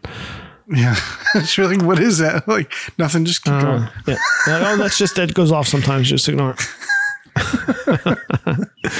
so then the question becomes: Do we want her to read anything, or do we want us to read something? and Her just react. Because my wife, she kind of has one of those voices, like she could do like like announcer stuff. Yeah, she does have a good voice. Yeah, she has like that female announcer voice. So that would So, be I funny. mean, it's like, really read this, her. like read the the open like the synopsis. Read that like announcer, like announcer type. That's all right next week.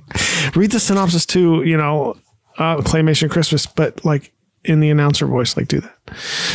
so, anyways, it'll be nice having her on the show because she's never been on the show, and uh, yeah. So if you have any questions for my wife, uh, by all means, write in and we will ask her. That would be a fun segment, though. What's that? questions for Jimmy's wife? Yeah, And then if we get some in, then we can. That could be fun. hundred percent. Yeah. So, hmm. so I thought that was cool. questions from females going, "Are you aware that your husband's fucking DMing me like every every other day?" How do you deal with such a famous husband? Like, no, no, no. it's not like that. You're like, "What the fuck are you telling these people?" She'll be all "What are you telling these people?" No, it's really going to be like, you poor, poor woman. you have the patience of a saint. Yeah. Is he like this all the time? but, anyways, yeah, so that'll be hmm. fun. That'll be fun next week. Yeah. All right. So you ready to get back into it? I am ready to get back into it. All right. So when we left off, the talent contest is underway, and the boys and Ma have already performed their songs. Hmm. It's now up to the judges to decide their fate. Oh, shit. They're going to die? But maybe. Oh, but yet, there's still another performance left. Hmm. The performance of their life. So dramatic that shit was? Hell yeah. Damn, that's fucking good. Let's get back into it. Oh, yeah. Scene nine. Once they finish, the crowd cheers as Ma runs out to them and says, Boys, you were wonderful. Emmet asks, Did it sound all right? Ma says, Well, you were nothing compared to the orgasmic splashing Oh, geez. Of the Speedo Torpedo. Damn it. I thought we, just one time I thought we weren't going to do this. And I'm not talking about the pool either, That's disgusting Tach. That's a puppet. but you are better than best. You're certain to win. Just then, the mayor says, Well, ladies and gentlemen, that was to have been our last act. Normally, and he looks at the band and points to his crotch, we wouldn't allow any last minute entries. Normally, Especially from other cities. Just saying. But these kids come a long way, four miles away, all the way from River Bottom. he said bottom. It's a river. As the mayor continues to give a long introduction, the River Bottom gang walk out onto the stage to set up for their performance, shoving Emmet, Ma, and the Jug Band out. The Weasel says, Hey, come on! Oh, Mr. Carter! Let's clear the way there. The gang drag out amps, lights, guitars, and drum kit, and other tools to melt some faces. Hmm, okay. The mayor goes on. So let's welcome, please, tonight's last contestants. Here they are, the rock group known as The Nightmare. Oh, man. As the mayor leaves the stage, the curtain opens up and reveals the Nightmare on stage. And they kick off their rock song, River Bottom Nightmare Band. We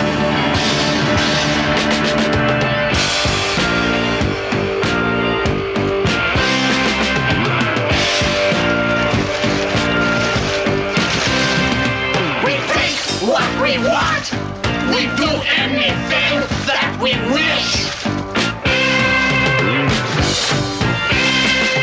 We got no respect for animal, birdie, or fish.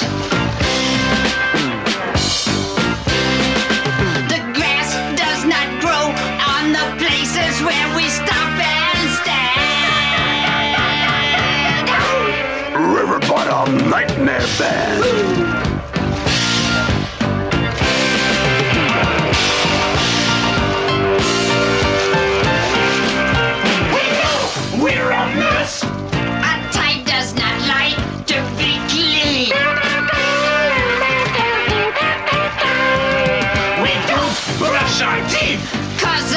Our toothache can help us stay neat.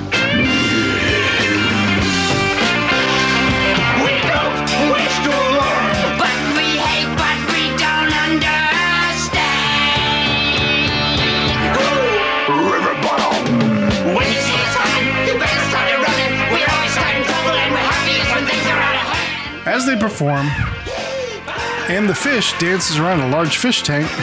Window backstage is digging the song, He's dancing, and the people's faces and audiences are melting. Oh, man. River Bottom Nightmare Band.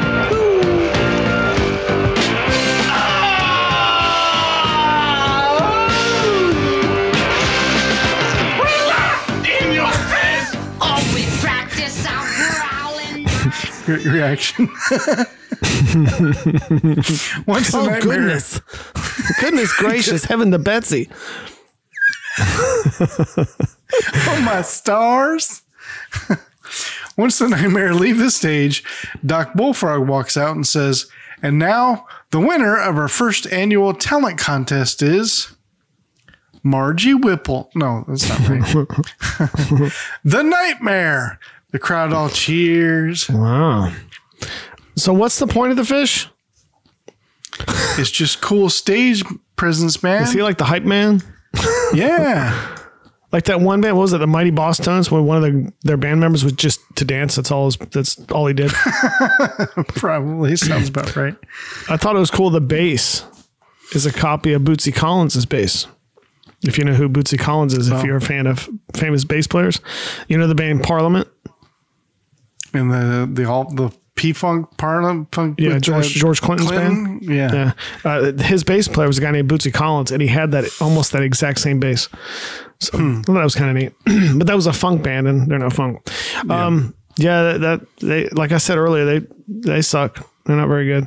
But the song sounded like a generic version of Foxy Lady. to me. Yeah, a little bit. Only performed by you know the shitty Beatles. Um, I swear Kermit the Frog was playing the drums at times. It's a toad. It looked just like Kermit the Frog. He had the thing around his neck and everything. It's Oh, almost like in a couple of shots. Toads and frogs look the same to you. Well, yeah, they're from the same part of town. Um, but I mean, even at times, like just certain angles, he had the thing around his neck and everything. I'm, it's almost like they replaced, like it's almost like they couldn't find the, like he went and took a shit and he left the the puppet in the bathroom. He's like, Fuck, let's just use Kermit. Fuck it, like we gotta get this done. Um, um, yeah, we should we should copy their you know their mojo and just write a song and just scream a very Brady podcast repeatedly. Like, we should do that. God. a very Brady podcast, and that's all it is, just over and over again. I thought it was hilarious, and the song. I don't think the song is that bad, especially for like a Muppet thing. I don't know. Okay. Scene 10. After the show, Emmet, the boys, and Ma all sit on the steps of the town hall in disappointment. After several hmm. moments of silence, Ma finally admits, Emmet, I hawked the tool chest to get the material for my costume. Emmet says, Emmet's Oh, like, God damn it! Oh, well, you can see what I did to your wash tub. Ma, not happy about it, sadly says, You're dead to me. no, no, she's she says, "Yep." Just then, Doc Bullfrog steps outside and says, "Evening, Mrs. Otter. Evening, boys." They all greet him back. Doc goes on, "I think you should know that the judges were impressed by both of your acts. They just needed, well, a little something extra. Keep working on it." Moss says, "Yes, sir." Doc says, Well, got to be getting to work. Restaurant's busy tonight. And Merry Christmas. Emmet says, Merry Christmas, sir. And Doc heads off. After a moment of feeling sorry for themselves, Ma takes it upon herself to take charge as she says, Well, boys, looks like they're closing things down. Better head to the river. Quicker to get home if we walk on the ice. The group all head out for home. Hmm. I get why Ma and Emmet are upset because you know they both lost their ways of making money, and it's pretty much Christmas is ruined, and they're fucked basically. They're going to die Um, starving to death and freezing to death. Yeah. But the other boys, I assume, are still going to have a fantastic Christmas tomorrow. They're going to wake up. Everything's going to be fine. There's still children that live in a home probably with both parents alive. Yeah, that's and true. they probably have decent jobs, you know, make a good living. And like, boy, this really sucks. Like, you know, Emmet's like, it's, you know, we're not going to have a good Christmas. And I don't know how Ma's going to make money now. It's like, that sucks. Guess what I got for Christmas? I got a football. I got, I got a fucking PlayStation 5. I got a fucking, what'd you get? Uh, we, like I said, we don't have anything. My mom cleaned my socks. Oh, okay. See, I, I kind of disagree. I think they're in a really good mood because I mean, you know, Doc Bullfrog said they would have won had they been better. So that, I mean, that in and of itself should make them feel great. You know, you would have won if you wouldn't have sucked. You know, if you weren't worse than these other guys. Thank you, thank you for pointing out the obvious. All right. it's like doctor, are you? Hmm. Okay. Seeing the Eleon. As they walk along, they pass by some people skating on a frozen pond. Ma says, You know, Emmet, if I had won the contest, I was going to get you that guitar. you know, I was gonna, I was gonna make it gold plated. you know, the one with the mother pearl inlay. You remember that you pointed out the other day? Remember that? Yeah, yeah, I was going to get it. Emmet asks, Would you really? I says, Yeah. My mom was like, no, no, of course not. Fuck no, we don't have any fucking food. We barely house. have a house. You think I'm gonna buy you some shitty guitar? No, get the fuck out of here. See, that's why you lost. Put your head in the damn clouds. You're not thinking straight. Emma goes on, Gosh, I was going to get a piano for you. Hmm. Ma stops walking for a second and thinks, A piano? How the fuck are you going to afford a piano? For fifty dollars, you know how much those damn things are? And plus, you got to split it up between these fucking bozos. Are you serious? Piano. We don't Fifty food in the dollars to house. feed us for a year. You're gonna spend on a piano. We don't have any fucking uh, any bread in the house, but you want to buy. That's cool. Whatever. she turns to her son and asks, "Were you really?" Emmet says, "Yes'm." Ma hugs her son as she says, "Oh, Emmet, that's about the nicest present anyone ever tried to give me." As they continue to walk in the frozen river for home, Ma says, You know, Emmet, I guess I should feel pretty bad. But the funny thing is that I don't. Feel pretty good. That's all fucked up. Emmet says, Seriously? You don't feel bad? We have no Christmas. you sold my father's only thing he left for me. and you and I'm glad you're feeling pretty good. Hell yeah. So you say. We're walking home. It's fucking cold out. We just lost a contest. We were told we suck compared to fucking river bottom people. And instead of walking on the ground, no, you choose to walk on the fucking ice, don't you? Because we're not cold enough. You see But shoes on my you feet? quote, No. Feel pretty good. no, but Emmet actually says, so do I. I don't know why, but I do. Ma says, I guess it's because we did just what Pa would have done. And it's like, Pa would have fucking made a dress. Pa would have sold his tools that he makes money with just to buy you a fucking dress. Pa would have sang up there on a stage. Fucking Our World is the oh. song you chose. Or would he have went and worked his ass off to save money to buy you a dress instead of just hawking a bunch of tools we use to eat? yeah, it's exactly what he'd have done. They continue to just walk in silence. He probably would have swam instead of rowing a fucking boat. But you don't feel like swimming, do you? Not when you have a son that'll row for you, right?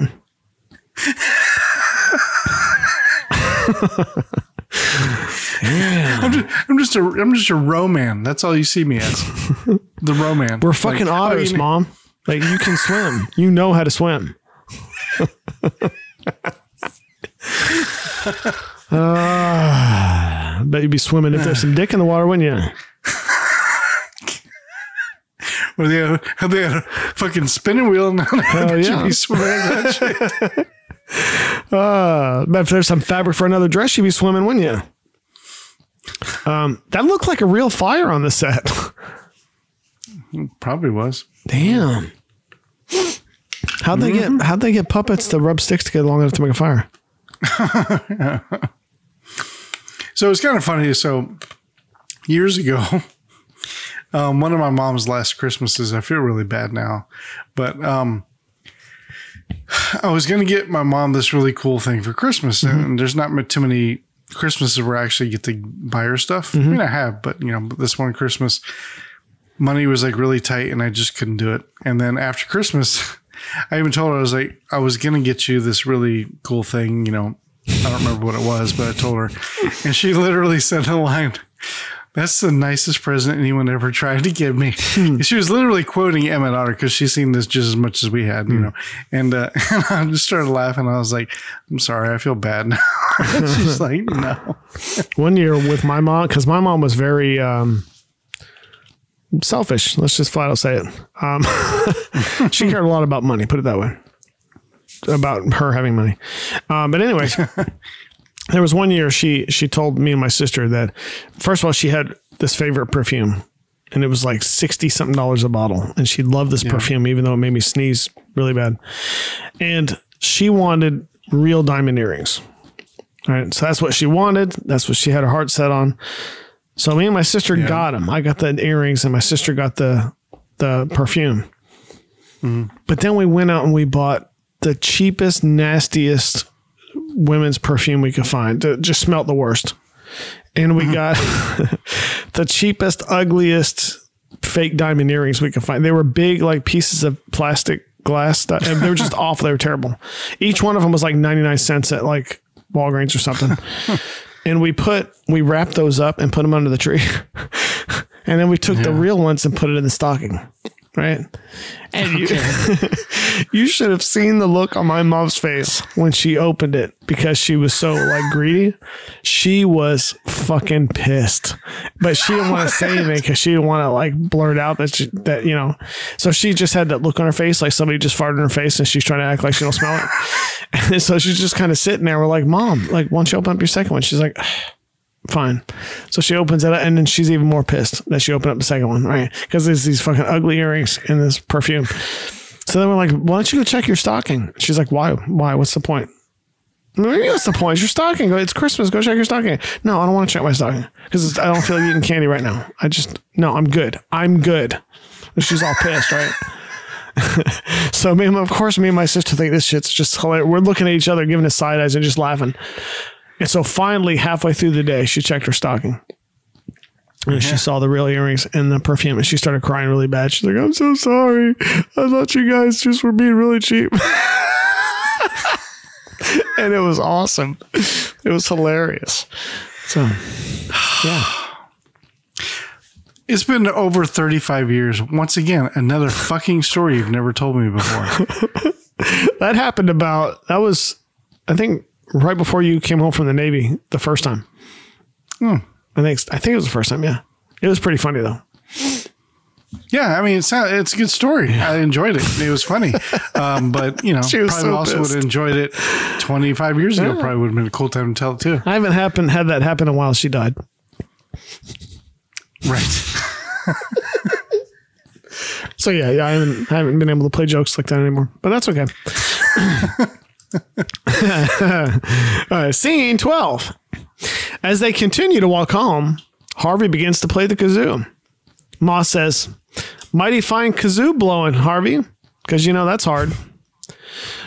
Wendell, feeling down, says, "Yeah, it was a great sounding song. We should have won." Ma, trying to stay positive, says, "Well, it just didn't turn out that way." And it's like, really? It's like, a really, mom?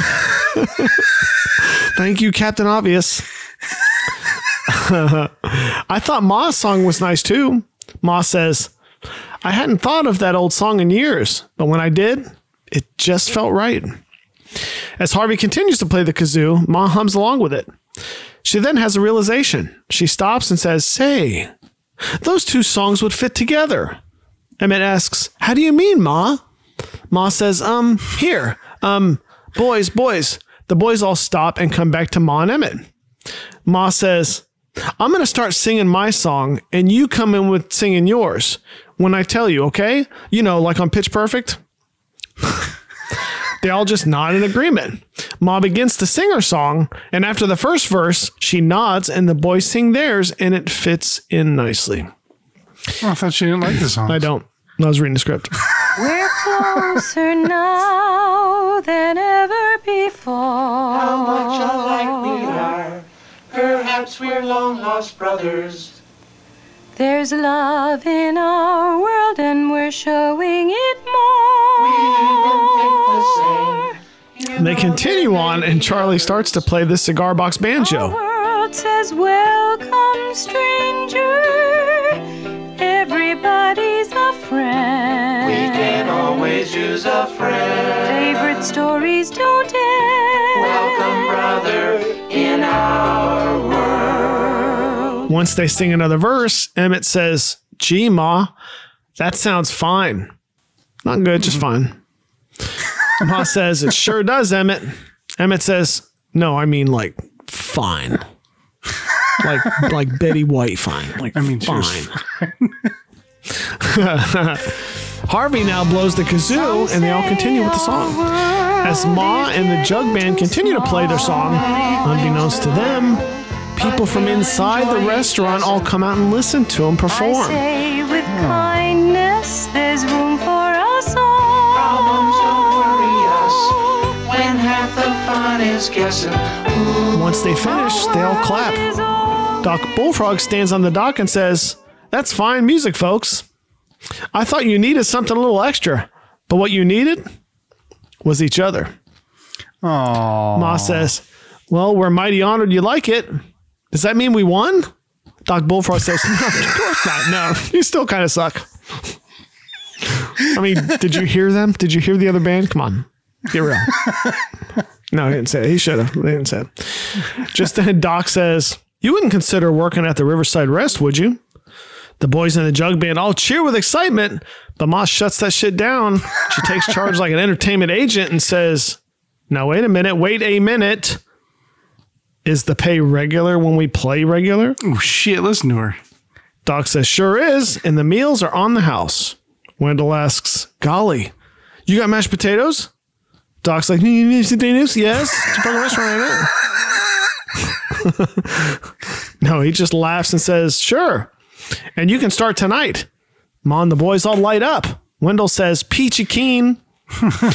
Ma turns to her son and asks, Emmet, what do you say? Sounds better than selling snake oil. Emmet says, Well, sure. Nobody wants to oil a snake these days. Okay. but you can milk one. Nobody wants to. I feel like they're kind of like ragging on their paw. You know, it's like, well, what do you think? is better than selling snake oil because your fucking dad couldn't do it, right? He's like, yeah, nobody wants that shit. I don't even know why he was even trying that. Yeah, right. So, um, as far as the, so I have a little fun story about the writer and composer. Um, Okay. um, Paul Williams is his name. So how he did the um, the mashup. So what it is, he he had written the song "Our World 1st So the lyrics go, you know, um, I don't remember the lyrics now. It's like uh, da, da, da, right, and then the boys would come in. How many things you learn? So the way he did the mashup, he wrote "Our World" first. So she would sing her verse, and then the music would actually go and then she would sing another verse. And so he took that and took that and said that's going to be the melody for this other song, "Brothers." Okay. And so he obviously took that and then made brothers out of that little portion. Um, And that's how he can mash them together. So he had the one song, separated it, and then made a new song with that. Okay. It's kind of a fun fact. It was kind of neat. Yeah, right. what makes them think that there's even going to be another talent show? It's not like this is an annual thing. They literally says the first annual talent. Oh, it does say first annual. Oh, okay. Um, are they just so working at this restaurant? Are they just going to sing the same shit over and over again? Well, I mean, apparently they're pretty good at just like, hey, let's do, you know, uh, it's a blues riff and B, watch me for the changes and try to keep up, you Yeah, know? right. Because, I mean, they were, after they, because right there, uh, they just like, hey, let's do this. Like, hey, when I do this, you do that, ready, go. And they just did a song. Like, Right, but it's still this literally the same songs they just sang. oh, I got you. But like, then they do another one, you know, and then apparently they can just riff song after song out. I'm just hmm. like, Okay. expect Ma to just be like, oh, I thought of another one. I thought of another one. Okay, I learned this one when I was a little girl, so I'm going to sing this, and you guys just, you know, do your kazoo thing and you do whatever. Just keep up. You know, I figure that's how like yeah. the whole night went until eventually they're going to create a set list. You know, I don't know. I mean, doesn't this town have like five people in it? Like, don't you get tired of hearing the same shit all the time? Like, And it seems kind of Doc seems kind of dumb. Like I'm going to take you on staff, and he's like you're going to be the Yeah. house band. You know, it's like, well, I mean, and how all of you busy- going to eat for free and you all get paid. Like, okay. Hmm. All right. Scene 13. Next, we cut inside the river rest as Ma and the boys hit the stage. They perform their new mashup song for the people inside. the patrons all smile and clap along with the entertainment. The camera now pans over and we see Kermit sitting at a table. He says, And so Ma, Emmet, and the boys started to make regular money and a lot of really fine music. There's that word again, fine. Hmm. And from then on, Christmas was a little merrier on the river. Hmm. Everyone in there's like, didn't they just sing this shit outside? we literally just heard this. Why would we We hear this, again? we clapped, they came inside and played it again. You can take a wild guess what they played a third time. Hmm. This is the performance where I noticed Emmet was actually hitting that bass string, like hmm. right on the bass every time. It was pretty cool. Hmm. Well, if they if they filmed this in chronological order, then he would have had a lot of practice by now. oh, sure. The puppeteer, I mean. Yeah. Scene 14. Later, after their first gig, Ma and the boys head home. Ma says, I sure liked our first night's work. Harvey says, Yeah, I'm going to enjoy the rest of them too. Wendell says, Gotta love the mashed potatoes. They all just laugh. Mm-hmm. Emmet says, Let's face it, Ma. We're better at singing and playing than we are at laundry and odd jobs. Ma chuckles and says, Speak for yourself. no. No, Ma says, Yeah. Ma stops walking and turns to the boys. She says, You know, boys, I'd like to do a song for Pa right here and now. He took a chance on snake oil and you took a chance on a wash tub. Emmet says, Okay by me, Ma, but he's dead. He's not going to hear this. no. Ma begins to sing another fucking song. when the river when the river meets the sea, again. This time the boys join in. When the mountain touches the valley, all the clouds are taught to fly. Thus our souls shall leave this land most peacefully.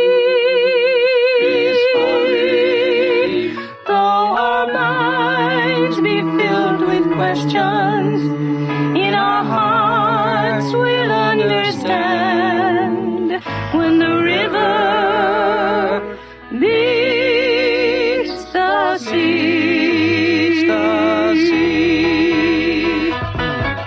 Once the song ends, Charlie picks up the beat and wails away on his banjo, and the others all join in on the fun. I was surprised when Ma says, "Let's perform another song." The boys weren't like, "Jesus, we just did like a three-hour fucking set." Yeah, right. Like, and now you want to do another one on the way home? I'm fucking tired. Do you know the roller coaster of emotions we've been on tonight, Mom? Just let us relax, Jesus. Homeboy's gonna fucking throw up mashed potatoes over here because you won't leave him alone. Is this how it's gonna be? Are you our agent? like, so it's gonna be you're making, we're just like your fucking ponies, and we just perform when you. Yeah, she comes in the next day. You know, I talked to this other restaurant down in River Bottom, and they said they would hire us. I was like, Jesus, really? By the way, I have outfits. I made outfits over at Eddie's fucking sewing machine. This They're all matching. You know, kind of like the sound of music, kind of like that, but just not curtains. But how come? How come we're matching and you're not, Ma? What's going on there? You know, I ran out of fabric. You know, so you know, it's like you guys wear the matching. I'll wear like this nice dress. Exactly. Yeah. And we're also going to change our name to Ma and the Boys.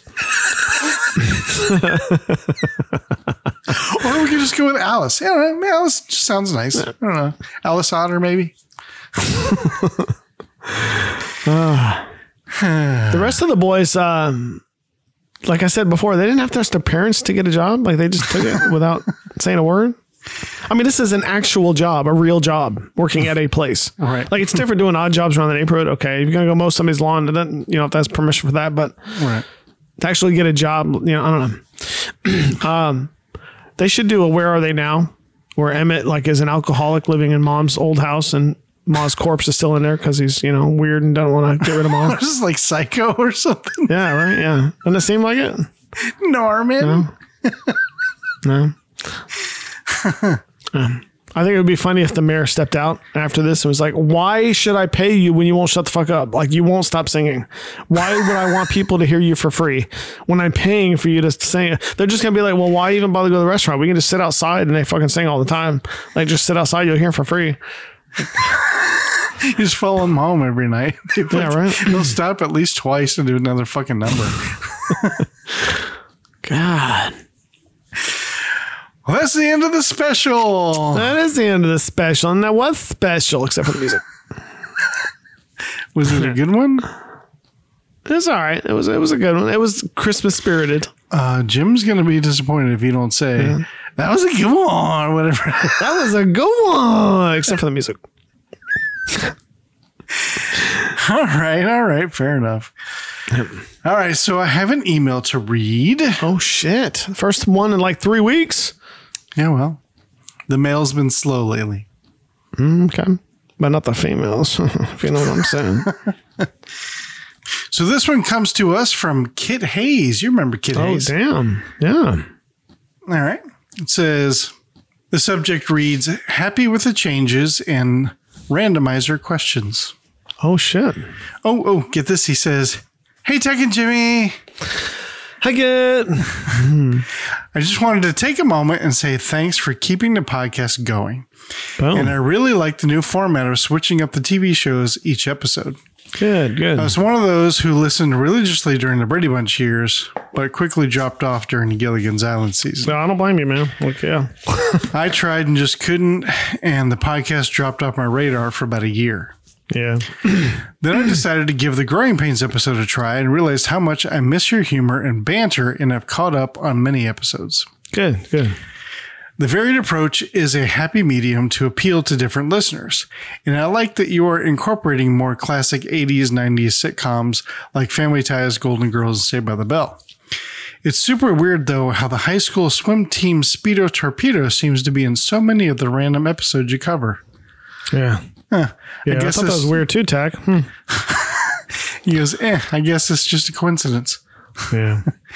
And I listened to Patreon after hours for the first time the other day.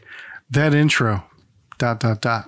oh man, It- the people who aren't patrons or you know, producers, they don't, they don't even know. Oh man, they don't that, even that- know. that fucking intro. Yeah. now a question. Private joke you can't know. Now a question. Do you really use a randomizer to select episodes? Or is the bleep bloop noise just an act and you handpick what you cover? If it is for real, do you choose the TV shows that it can be selected from? Do you ever get dealt a show and are just like, hell no, we ain't doing that one? I'm just curious. And also because if the randomizer ever returns something from Alf, please immediately discard it. Trust me, none of us will get the half hour of our lives back. Anyways, thanks for the laughs and a happy holidays, Kit Hayes. Nice. Well, first of all, yes, we actually really do use. I mean, it's randomizer, quote unquote, is a fancy word for Google. Uh, if you go into Google and pick a random number generator, uh, Google will ask, okay, how many, what range do you want? So we we have 25 shows on our current list. It might be more than that now, but I think on our current Well, list, it's Yeah, we have a master list which has Yeah. I don't know how many, like maybe right, something like that. probably something like 80 shows or something Yeah, in the yeah, master list. And every preseason we do a list of 25. We pick random 25 ones and put them in a list of 25. Okay. But there's a reason we pick those random ones. The the reasons we pick them is a they have to be available to watch because there's some shows that aren't. So a they have to be available to watch, and b they have to be a show that people would want to watch. You know, we don't want to watch shit like Alf. You know what I'm saying? Like, I want to watch Alf. I'm just saying. yeah. So yeah, so we that's we do pick what shows can be picked.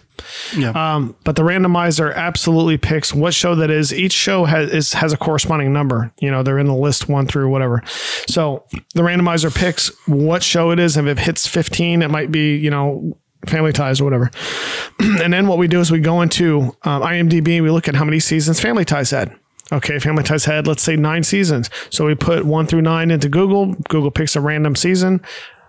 24 episodes. Google picks a random episode. And there are times where we look at it and go, yeah, we're not doing that. And those times are when it's a part two or it's a part one. If it's a part one or two, we're like, nope, fuck it, we're not doing it. And we pick something else.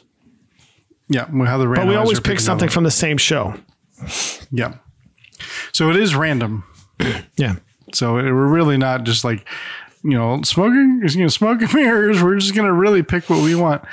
Um, except for like special episodes like this one, like Emmet Otter's Jug Christmas. This was my pick. So we did not do any, this was not random. Well, plus over the years, we have had people ask, like, hey, it'd be cool if you did this. Okay, Yeah. we can accommodate. That's fine. We've had a handful of episodes where we decide on something because somebody asked for it. So, so kid, if you have a specific episode you had in mind or a specific show, well, put it on the list. Let us know. I think you said Alf. He wants us to cover Alf. I Oh, he really wants it. He said something about it, like he he's really into it. like, but he gave me that look, like, no, seriously, I'm like really into. Alf. Like, Yeah, he did like a winky emojis all through Yeah. it. So I think it's, I think he's gunning for Alf.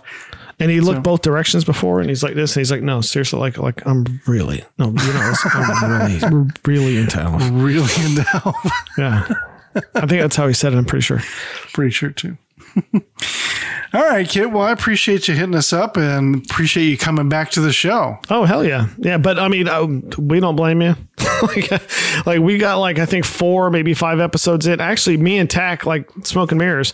It was like the second or third episode. Me and Tach are like, dude, it's the same shit every day. Like it's the same fucking jokes every episode. Like it's the same shit, and it just it wasn't very much fun for me and Tach either. So, so I'm always of the opinion fail quickly.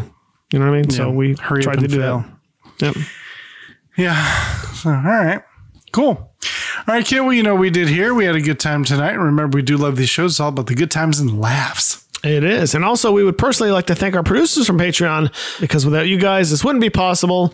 And of course, we always give a shout out to Jenny and Jim. But this week, Tach, Yeah.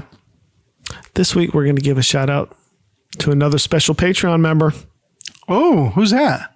Lauren. Lauren, teasing. Uh, to, to Kit.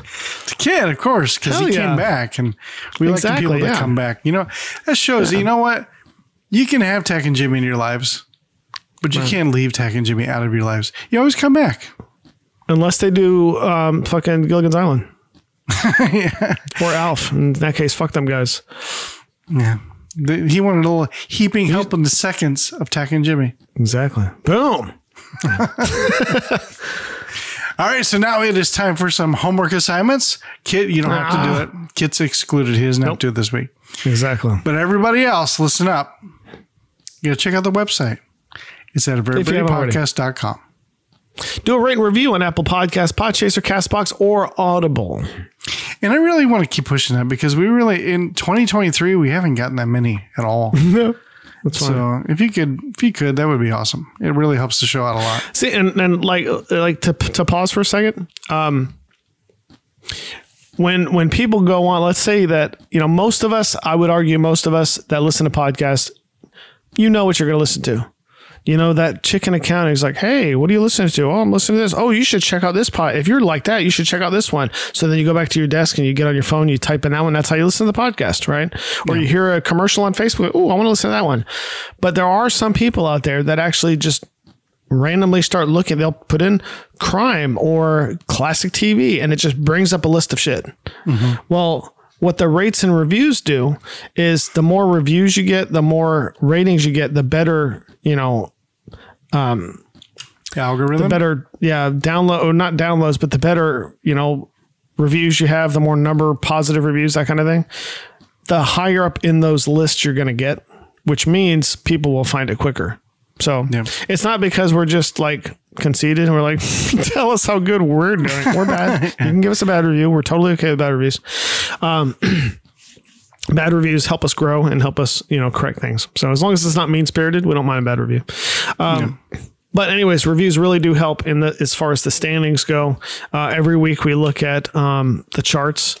Um, you know, and sometimes like I think we went to number one, and where was it? Um, Hong Kong or Taiwan? oh, I'm not sure. with that. So, anyways, yeah. So, uh, so those those rating reviews actually really do help. That they're more than just a review. You know. Hey, and you were onto something there, Jimmy, when you were talking about the chicken accounting. Hey, I was never on that chick. That's a rumor. It was a party. we both kind of one thing led to another. Like, Well, I meant like when you were talking about, oh, oh right.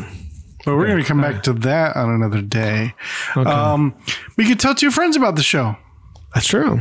Yeah. When you leave accounting, stop at HR. Well, Jimmy might have to. But yeah, just don't mention that chick from accounting. Fuck her. I mean, no, I didn't do that. Um, send an email to the show just like Kit did and tell us how you like or dislike the show at a very Brady podcast at gmail.com. And now that I said that, we really and truly don't mind. We won't say negative reviews. We'll say constructive reviews. As long as you have something constructive, we absolutely positively do not mind. Some of the worst reviews we've gotten helped us immensely as a show. For those of you who have stuck with us for a long time, you've seen the show evolve, and a lot of that is from negative reviews or negative emails. So It's true.